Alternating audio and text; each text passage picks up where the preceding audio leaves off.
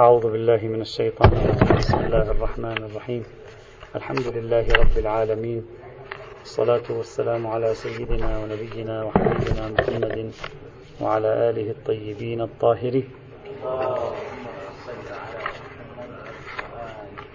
كان كلامنا في الملحق الثالث ما قبل الأخير من ملحقات بحث الحيوان وهو عبارة عن محرمات الذبيحة أو محرمات يعني الحيوان ومستثنياتها.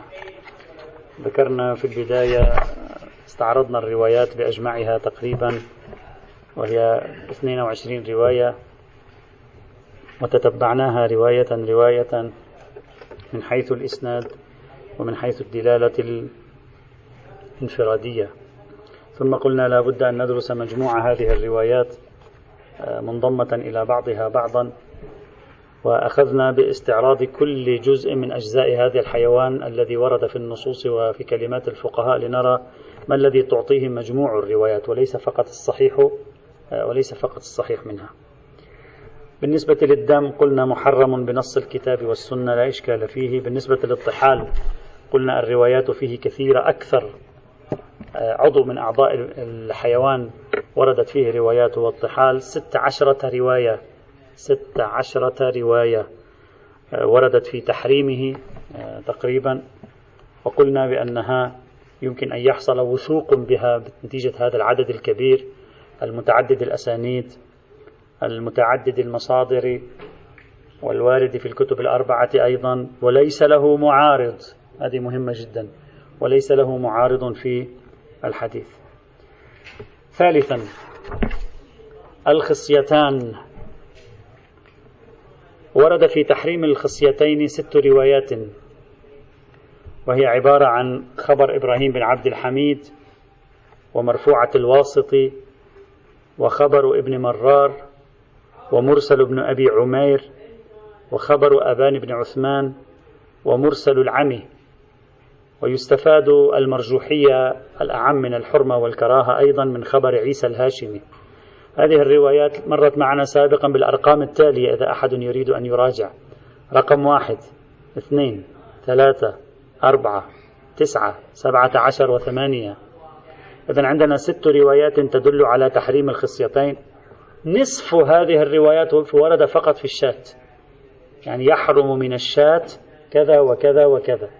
نصفها ورد في الشاة وهو خبر إبراهيم بن عبد الحميد مرفوعة الواسط ومرسل بن أبي عمر. يعني عندنا ست روايات في تحريم الخصيتين. نصفها خاص بالشاة لا يدل على تحريمها في غير الشاة. نصفها الثاني عام يشمل الشاة وغير الشاة. فحينئذ نقول القدر المتيقن من تعاضد الروايات مع بعضها هو الشاة. فنقول بحرمة الخصيتين في الشاة أما غيرها فهو ليس بثابت لأن الروايات فيه ثلاثة. وكلها ضعيفة الإسناد. وعدد ثلاثة عدد قليل جدا. بعدين سوف يأتي معنا إن شاء الله تعالى عنوان اسمه مساحة التحريم. هل هذه الأحكام خاصة بالشاة أو بالذبيحة أو بالأنعام أو بحيوان البر وهل تشمل البحر والجو أو لا؟ يجي هذا العنوان إن شاء الله. لكن نحن الآن نتكلم على ما تعطيه الروايات مباشرة صرف النظر عن ذلك البحث. المحرم الرابع القضيب ورد في تحريمه أيضا ست روايات نفس حظ الخصيتين ست روايات بست روايات. وهي عبارة عن خبر إبراهيم بن عبد الحميد مرفوعة الواسطي خبر ابن مرار مرسل بن أبي عمير خبر حماد وأنس مرسل العمي وأيضا يستفاد المرجوحية والكراهة من خبر عيسى الهاشمي. رقم هذه الروايات هي الرواية الأولى الثانية الثالثة الرابعة السابعة السابعة عشرة والثامنة. هذه الروايات خمس منها هي نفس الروايات التي في باب الخصيتين ليست متكررة. نفس روايات باب الخصيتين هي نفسها هذه الروايات. خمس منها مشترك وكلها ضعيفة الإسناد والرواية الوحيدة التي يحتمل صحتها هنا وهي خبر أبان بن عثمان يعني الرواية الوحيدة اللي هي خبر أبان بن عثمان لم ترد في القضيب وردت في الخصيتين. يعني هذه الرواية اللي هي ممكن أكثر تكون صحيحة لم ترد في القضيب وردت في الخصيتين فقط. وبناء عليه توجد عندنا أربع روايات في القضيب في باب الشاة وروايتين ضعيفتي الإسناد في غير الشاة فالمفترض أن نقول قدر المتيقن هو عبارة عن تحريم القضيب من الشاة غيره ليس بثابت سيأتي بحثه. الحرام الخامس المثانة مجمع البول. لم يرد تحريم المثانة إلا في روايتين فقط. خبر إبراهيم بن عبد الحميد وهو في الشاة وخبر حماد وأنس وهو في الشاة أيضا. وكلاهما ضعيفان من حيث الإسناد والثاني ضعيف جدا من حيث الإسناد. لذلك إثبات تحريم المثانة في الشاة وغيرها يبدو صعبا. ليس إلا روايتين ضعيفتي الإسناد ولا يمكن تحصيل الوثوق بمجرد روايتين مثل هاتين الروايتين. الآن سيأتي الآن سأل الشيخ هذا السؤال. قلنا سيأتي بحث اسمه مساحة التحريم. نحن نتكلم الآن عما تفيده ظواهر الروايات. هذا المقدار المؤكد. بعدين سنرى هل يمكن التوسع أو لا. وكيف التوسع المحرم السادس إذا المثانة صعب إثبات التحريم فيها. المحرم السادس الغدد. ورد تحريمها في سبع روايات وهي الدرجة الثانية بعد الطحال. طحال 16 هي سبعة. سبع روايات هي. خبر إبراهيم بن عبد الحميد مرفوعة الواسطي. خبر ابن مرار مرسل ابن أبي عمير. خبر حماد وأنس مرسل العمي. مرسل الاحتجاج وأيضا يستفاد الكراهة من خبر نسمع عددها رقم هذه الرواية هي رقم واحد. اثنين ثلاثة أربعة سبعة سبعة عشر ثمانية عشر ستة. هذه مجموعة الروايات الموجودة وكلها ضعيفة الإسناد. وفيها أربع مراسيل وأربع منها فقط في الشات. بناء عليه الإطمئنان بتحريم الغدد في غير الشاة صعب. إن لم نلغي الخصوصية الإطمئنان بتحريم الغدد في غير الشاة صعب إلا إذا ألغينا الخصوصية. وعليه نقول الغدد في الشاة يمكن القول بحرمتها في غير الشاة إثبات حرمتها صعب إلا إذا ألغينا الخصوصية وسيأتي بحثه إن شاء الله تعالى. سابعا المرارة. قلنا ورد تحريمها في أربع روايات تحدثنا عنها. خبر إبراهيم بن عبد الحميد خبر ابن مرار مرسل بن أبي عمير وخبر حماد وأنس. كلها من حيث الإسناد ضعيفة ثلاث منها في الشاة وواحدة أوسع من الشاة لذلك إثبات الحرمة في الشاة وغيرها صعب بأربع روايات فقط بل في غير الشاة في غاية الصعوبة. إذا كانت المسألة احتياطية ففي الشاة احتياط أما في غيرها إثبات تحريم على مسلك الوثوق بهذه الروايات ضعيفة الإسناد. صعبون. الثامن الفرث. ورد تحريمه في روايتين فقط. مرسلة ابن أبي عمير ومرسل العمي. وكلتا الروايتين ضعيفتين من حيث الإسناد كما بينا. فالوثوق بالحرمة هنا صعب. فالفرث لا دليل على تحريمه لا في الشاة ولا في غيره على مسلك الوثوق. تاسعا النخاع. يعني الذي في العمود الفقري. ورد تحريمه في خمس روايات. مرفوعة الواسطي وخبر ابن هند هي نفس الروايات. مرفوعة الواسطي وخبر ابن مرار ومرسلة ابن أبي عمير وخبر حماد وأنس وخبر أبان بن عثمان. كلها ضعيفة من حيث الإسناد في الشاة لا بأس خمس روايات إذا حصل وثوق في غير الشاة صعب لأن ثلاث منها في الشاة فقط اثنين أعم. تحصيل وثوق بتحريم المرأة النخاع في غير الشاة صعب إلا إذا ألغينا الخصوصية وسيأتي. العاشر الفرج. ورد تحريمه فقط في روايتين. رواية إسماعيل بن مرار ورواية ابن أبي عمير. واحدة في الشاة وواحدة أوسع. وإثبات يعني حصول الوثوق بمعنى الاطمئنان بصدور الروايتين. يبدو حينئذ سيكون صعبا وبالتالي لا دليل على تحريم الفرج على مسلك الوثوق وعلى مسلك حجية خبر الواحد من يصحح مرسلة ابن أبي عمير تكون ثابتة كما قلنا سابقا. الحادي عشر الكليتان. لم يرد أي رواية في تحريم الكليتين. فقط وردت روايتان في جامع الكراهة.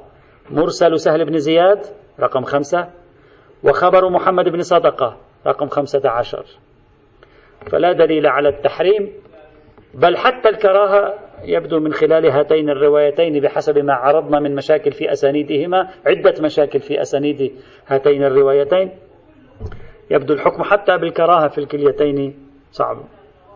ثاني عشر آذان الفؤاد يعني البطين الأيمن والبطين الأيسر للقلب. لم يرد إلا في رواية واحدة مرفوعة الواسط. ثالث عشر المشيمة لم يرد إلا في رواية واحدة رواية إسماعيل بن مرار. رابع عشر الحدق. لم يرد إلا في رواية واحدة وهي رواية إسماعيل بن مرار. خامس عشر خرزة الدماغ. لم ترد إلا في رواية واحدة وهي رواية إسماعيل بن مرار. سادس عشر العلباء أو العلباوان. لم ترد إلا في رواية واحدة وهي مرسلة ابن أبي عمير وفي الشات فقط. سابع عشر الرحم. لم يرد إلا في رواية واحدة وهي مرسلة العمي. ثامن عشر الظلف. لم يرد إلا في, في مرسل العمي.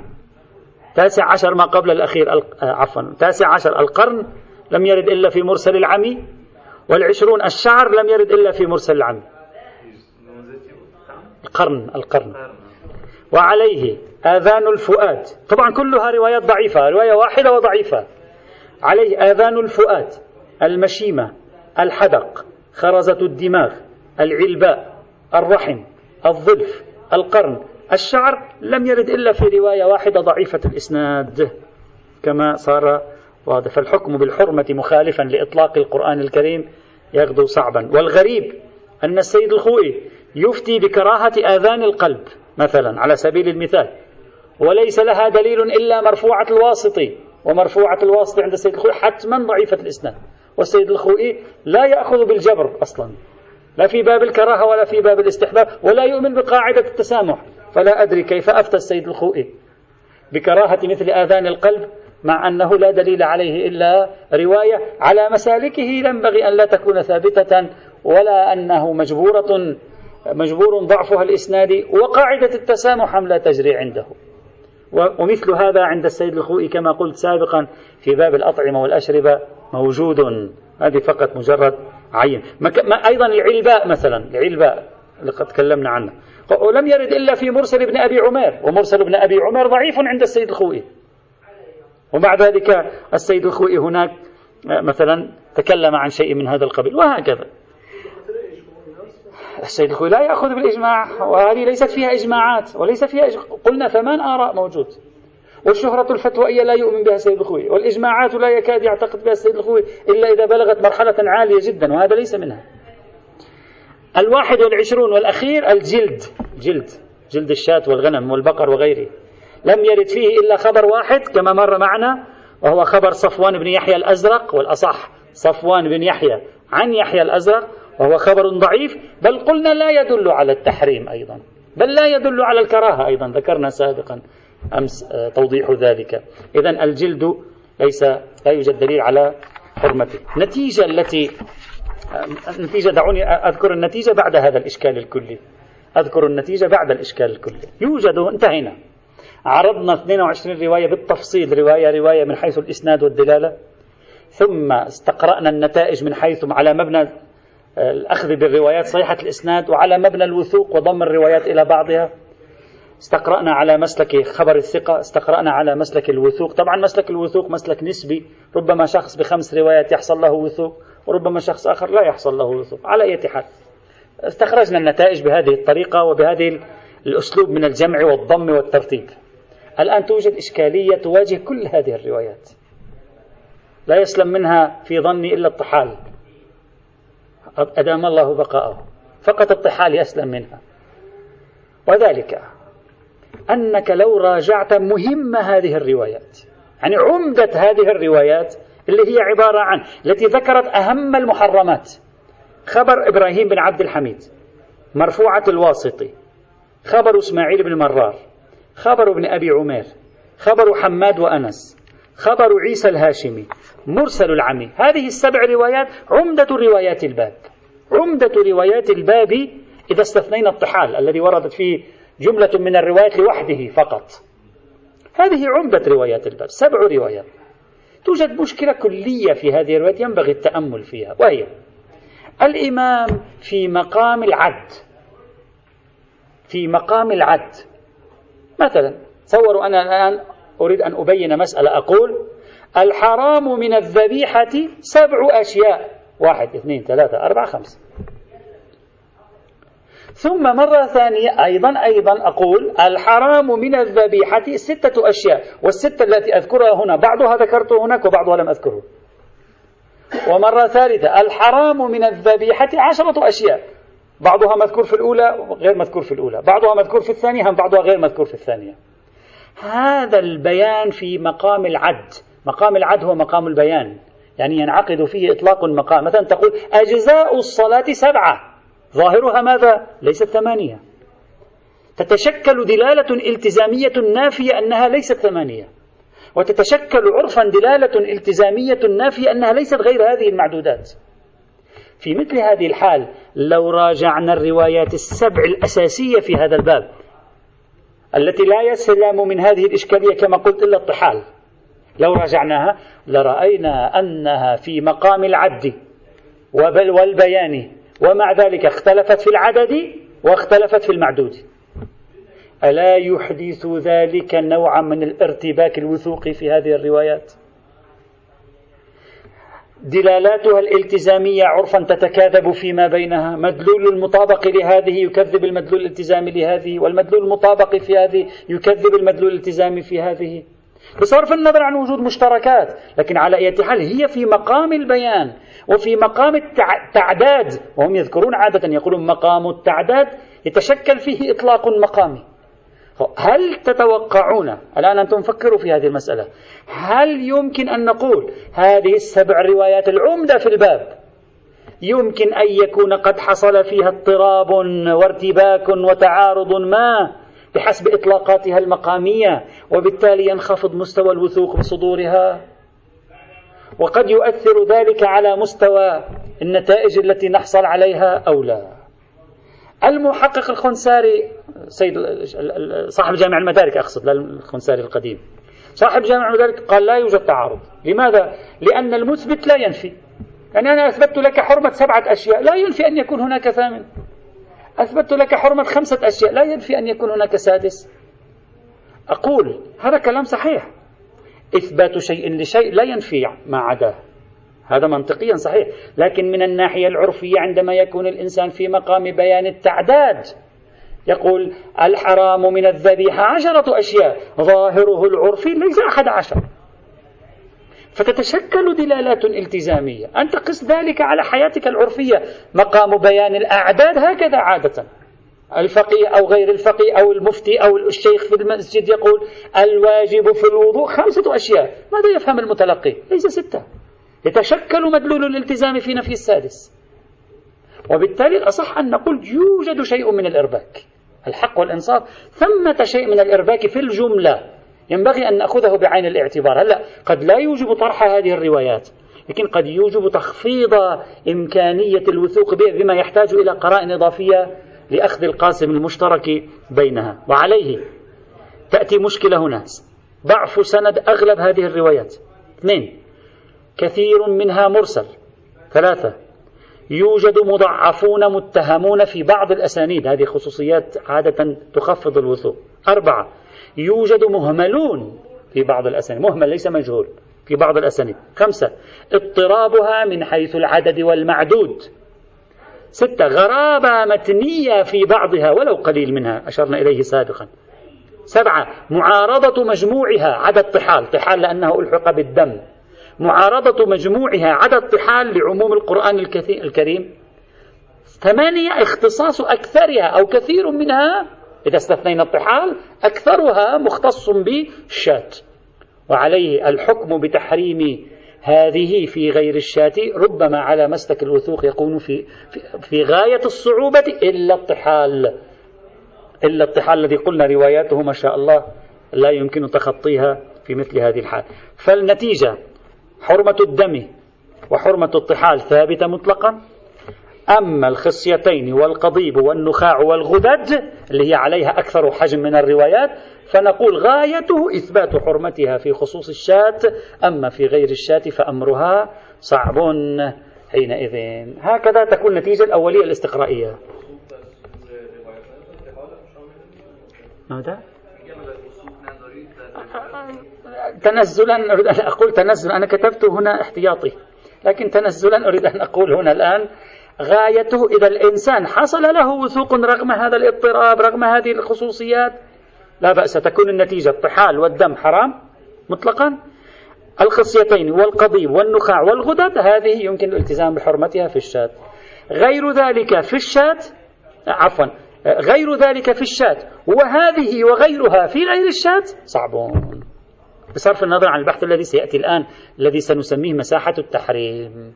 هذا حاصل دائما إخواني الأعزاء على مسلك الوثوق. الذي يؤمن بمسلك الوثوق عليه أن يسير بطريقة مختلفة قد تجدونها أنتم غريبة الآن. أن يسير بطريقة مختلفة عن من يؤمن بمسلك الوثاقة وحجية خبر الواحد الثقة.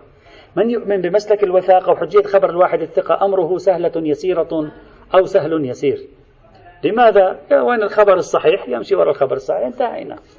أما ذاك الذي يؤمن بمسلك الوثوق فهو عنده يعني درجة من الحساسية عالية. ما معنى درجة من الحساسية عالية؟ يعني أي شيء يمكن أن يؤثر في تقوية الوثوق وأي شيء يمكنه أن يؤثر في تضعيف الوثوق. وبالتالي لا يستطيع أن يعمل مع رواية لوحدها. عليه دائما أن يشتغل على الضم والجمع والتركيب. لذلك تجد هذه الطريقة. ربما أنت لا, لا, لا تجد أحدا يستخدم هذه الطريقة في العادة. في كل حيوان في كل جزء نجمع الروايات ونرى نسبة هذه الروايات وعدد هذه الروايات. وهل يحصل منها وثوق أو لا؟ هذه الطريقة ليست متداولة بسبب أن مسلك الوثوق عادة ليس هو المتداول اليوم عادة في الأوساط. فعلى أي حال هذه النتيجة التي نحصل عليها حرمة الدم والطحال مطلقا والخصيتين والقضيب والنخاع والغدد في خصوص الشاة فقط. أما غيره فيحتاج إثباته إلى دليل. وقلنا سابقا على مسلك حجية خبر الواحد ذكرنا عند المشهور إذا الإخوة يذكرون بالأمس قلنا على مسلك حجية خبر الواحد وعلى مبنى المشهور في التصحيح والتضعيف ينبغي القول بحرمة الطحال والنخاع والأنثيين وأيضا آه، الدم والقضيب والمثانة والغدد والمرارة والفرج والمشيمة والحدق وخرزة الدماغ. قلنا على مسلك الوثاقة إضافة إلى مباني المشهور في في تصحيح الرجال وتوثيقهم ينبغي القول بحرمة هذه. على مسلك الوثوق ينبغي القول بحرمة ربعها. حينئذ هذه النتيجة. البحث الأخير في هذا الملحق الثالث نحاول ننهيه اليوم لنبدأ غدا إن شاء الله بالملحق الرابع والأخير. مساحة التحريم في محرمات الذبيحة. فقط سأعطي يعني خلاصة عن هذا الموضوع حتى لا نتشوش فيه كثيرا. يوجد هنا ثلاثة آه، أسئلة ثلاثة عناوين صغيرة. هل هذه المحرمات التي مرت معنا أيا كانت؟ بصرف النظر أنت ماذا تثبت؟ هل هي خاصة بالشاة أو تعم الشاة وغير الشاة؟ الآن غير الشاة بصرف النظر ما هو غير الشاة. هل هي خاصة بالشاة أو لا؟ هذا سؤال. السؤال الثاني لماذا هذا السؤال؟ لأن كثير من الروايات رأينا أنها تتكلم عن الشاة فقط. السؤال الثاني.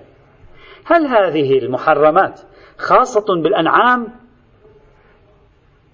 فلا تشمل حيوان مثلا البحر وأمثاله حتى حيوان البر أيضا حيوانات البر الأخرى غير الأنعام بحيث أن نخرج من الشاة إلى ما يشبهها وهو الأنعام. فنقول الشاة الغنم والماعز والإبل والبقر والجاموس هذه تجري عليها هذه أما غيرها لا تجري عليه. هذا سؤال ثالث. سؤال ثالث.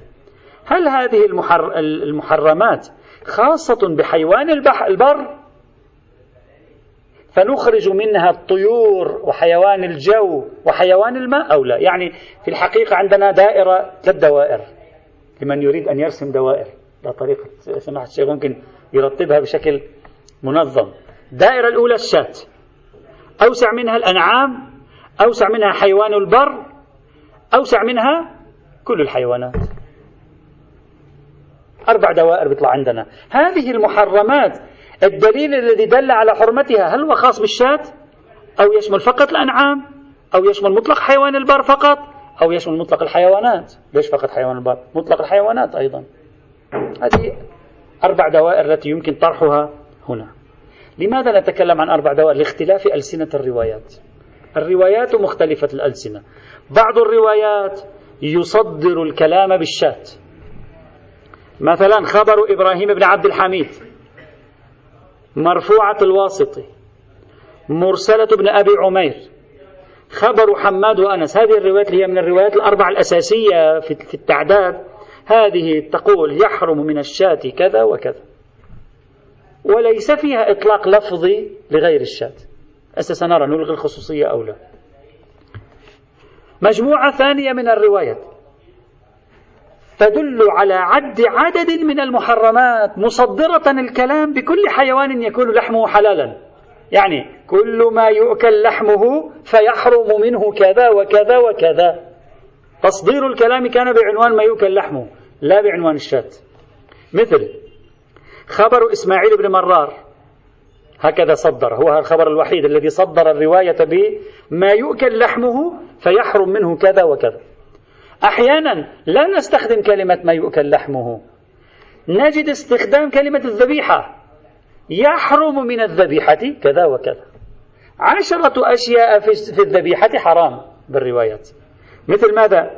مثل خبر أبان بن عثمان اللي مر معنا. ومرسل العمي. الذي مر معنا أيضا. إذا عندنا روايات تصدر بالشاة روايات تصدر بما يحل أكله روايات تصدر بعنوان الذبيحة. وعندنا أيضا روايات لا تصدر بشيء تصب التحريم على الشيء نفسه. تقول الطحال حرام. الطحال ماذا؟ عنوان الطحال حرام. لا تفرق بين الطحال الشاتي هذه على طريقة تحت المصطلحات. والطحال الماعزي والطحال البقري والطحال الغنمي والطحال البري والبحري والجوي لا تميز مباشرة تصب التحريم على نفس العين المستثنات بدون ذكر لا الذبيحة لا حلال الأكل ولا الشاة. إذا عندنا أربع ألسنة في الحقيقة تختلف عن بعضها وكل واحدة يمكن أن تعطي نتائج مختلفة. أغلب الروايات باللسان الأخير. أغلب الروايات في الباب لسانها اللسان الأخير. مثل خبر سهل بن زياد خبر مسمع خبر عيسى الهاشمي حديث الأربعمائة صحيح محمد بن مسلم معتبرة سماعة خبر ابن مسلم الثاني خبر الحلبي كل مرة معنا هذا. خبر محمد بن صدقة مرسل الاحتجاج خبر الأعمش خبر محمد بن سنان خبر الفضل بن شاذان ومعتبرة السباطي طبعا هذه الروايات ليست كلها ذكرت كل الأشياء. أغلبها ذكر الطحال. أغلبها أو كثير منها مباشرة صب التحريم على العين وغالبا ما كان الطحال هو الذي حظي بنصيب الأسد هنا. قلنا الطحال فيه ستة عشر أو ستة عشرة رواية أكثر الروايات في التحريم. قلنا هذا القدر المتيقن تحريم الطحال في هذه الحال. طيب لو لاحظنا المجموعة الأخيرة اللي حظي الطحال بأهمها سنجدها تحرم ما يلي الطحال. الغدد النخاع. هذه الثلاثة هذه الثلاثة وردت في روايات لم تصدر لا بكلمة الشاة ولا بكلمة ما يحل أكله ولا بكلمة الذبيحة فينصب التحريم عليها بذاتها بمقتضى دلالة الأدلة حينئذ. أما القضيب والأنثيان والحياء وآذان القلب فوردت لكن وردت في رواية واحدة قلنا سابقا لا تدل على أكثر من الكراهة. يعني دلالاتها وقبلوهم أيضا بعضهم قبل أنها لا تدل على أكثر من فما عندنا دلالة على التحريم فيها. وعليه لو صرفنا النظر عن الطحال والغدد والنخاع لو صرفنا النظر عن هذه الثلاثة لوجدنا أن تحريم غيرها لم يرد إلا في أربع روايات أو ثلاث روايات مختلفة في العدد والمعدود كما مر معنا سابقا. فإذا أخذنا بالأخبار معتبرة الإسناد فقط لا يوجد أي خبر صحيح الإسناد في هذه المتبقية. وإذا أخذنا بمجموع الأخبار في مثل هذه الحال ستكون هناك نتيجة مختلفة كما سوف نرى. إذا صورة المسألة أنا أشرح في البداية صورة المسألة. صورة المسألة اختلاف ألسنة هذه الروايات. وهذا يزيد الأمر أشكالة يعني لذلك إخواني الأعزاء إذا تذكرون في بداية هذا البحث ماذا قلت؟ قلت الفقهاء الإمامية فقط. انقسموا ذكرنا ثمانية آراء وقلنا توجد آراء أخرى. انقسموا إلى اختلاف عجيب غريب في أمر هذه المحرمات. وذكرت في البداية سبب هذا الاختلاف العجيب الغريب في هذه القضية الجزئية اضطراب أشكال الروايات في القتل 22 رواية مضطربة الأشكال والبيانات مختلفة العدد والمعدود مختلفة التصدير. ماذا تصدر؟ متعلقها ما هو؟ مختلف. هذا كله أوجد إرباكا بالنسبة إلى آه، بحثه. فالحصول وثوق بغير الطحال والغدد وأمثال ذلك كما قلنا صعب في مثل هذه الحال. قد تقول قد تقول يا مولانا كلمة الشاة مأخوذة على نحو المثال. هذا واحد. اللي ورد فيها أربع روايات من أمهات الروايات في المقام. قد تقول عنوان الذبيحة أخذ بنحو المثالية. لا نستطيع أن ليس خصوصية للشاة. شاة بقرة أم واحد؟ شو فرق بين الشاة وبين البقرة؟ ما في فرق. فلا خصوصية في المقام في مثل هذه الحال. قلنا سابقا في درس الأصول قبل شهر تقريبا. قلنا قاعدة إلغاء الخصوصيات قاعدة نفي الفوارق قاعدة تنقيح المناطات قاعدة تخريج المناطات قاعدة مناسبات الحكم كل هذه بحثنا عنها. مجموع هذه القواعد توليفة هذه القواعد لا يمكن أن يجريها الإنسان إلا في حالتين. الحالة الأولى أن يكون للعرف والعقلاء خبرة مسبقة بالموضوع فيرغون خصوصية لأن طبيعة الموضوع يعرفونه من قبل. والحالة الثانية أن تكون الشواهد من الروايات تساعد على رفع الخصوصية. وفي كلا الموردين هنا توجد عندنا صعوبة في بعض ما ليس محل اشتراك. لأن عمدة الروايات اللي هي العدد الأكبر من المحرمات ورد فقط في الروايات الشات العدد الأكبر ورد فقط في روايات الشات وهذا موضوع أصلا موضوع الأطعمة والأشربة. أصلا هذه العناوين الموجودة هنا ليست بالعناوين التي نعرف أن العرف والعقلاء لديهم خبرة مسبقة بها حتى يلغوا الخصوصيات. ولم تأتي في الروايات شواهد على إلغاء خصوصية الشات في أربع الروايات الأساسية في المقام التي فيها أكبر عدد من المحرمات. فقد شخص يتحفظ في مثل هذه الحال ويقول المحرمات على نوعين ما يختص بالشاة وما لا يختص بالشاة. ما لا يختص بالشاة مثل الطحال والغدد إذ ورد في روايات أخرى وما يختص بالشاة وهو الباقي على حسب ما يبني عليه الفقيه فيما يأخذه من روايات في المقام. إذا قال شخص لا يوجد ارتكازات عرفية في هذا الموضوع حتى نميز بين الشاة وغيرها أصلا أنا شخص لا أعرف ما الفرق بين آذان القلب والقلب. عندك شيء تصور؟ هل للبشر خبرة مسبقة ارتكازات حتى يأتي النص ونلغي الخصوصية عن الشاة؟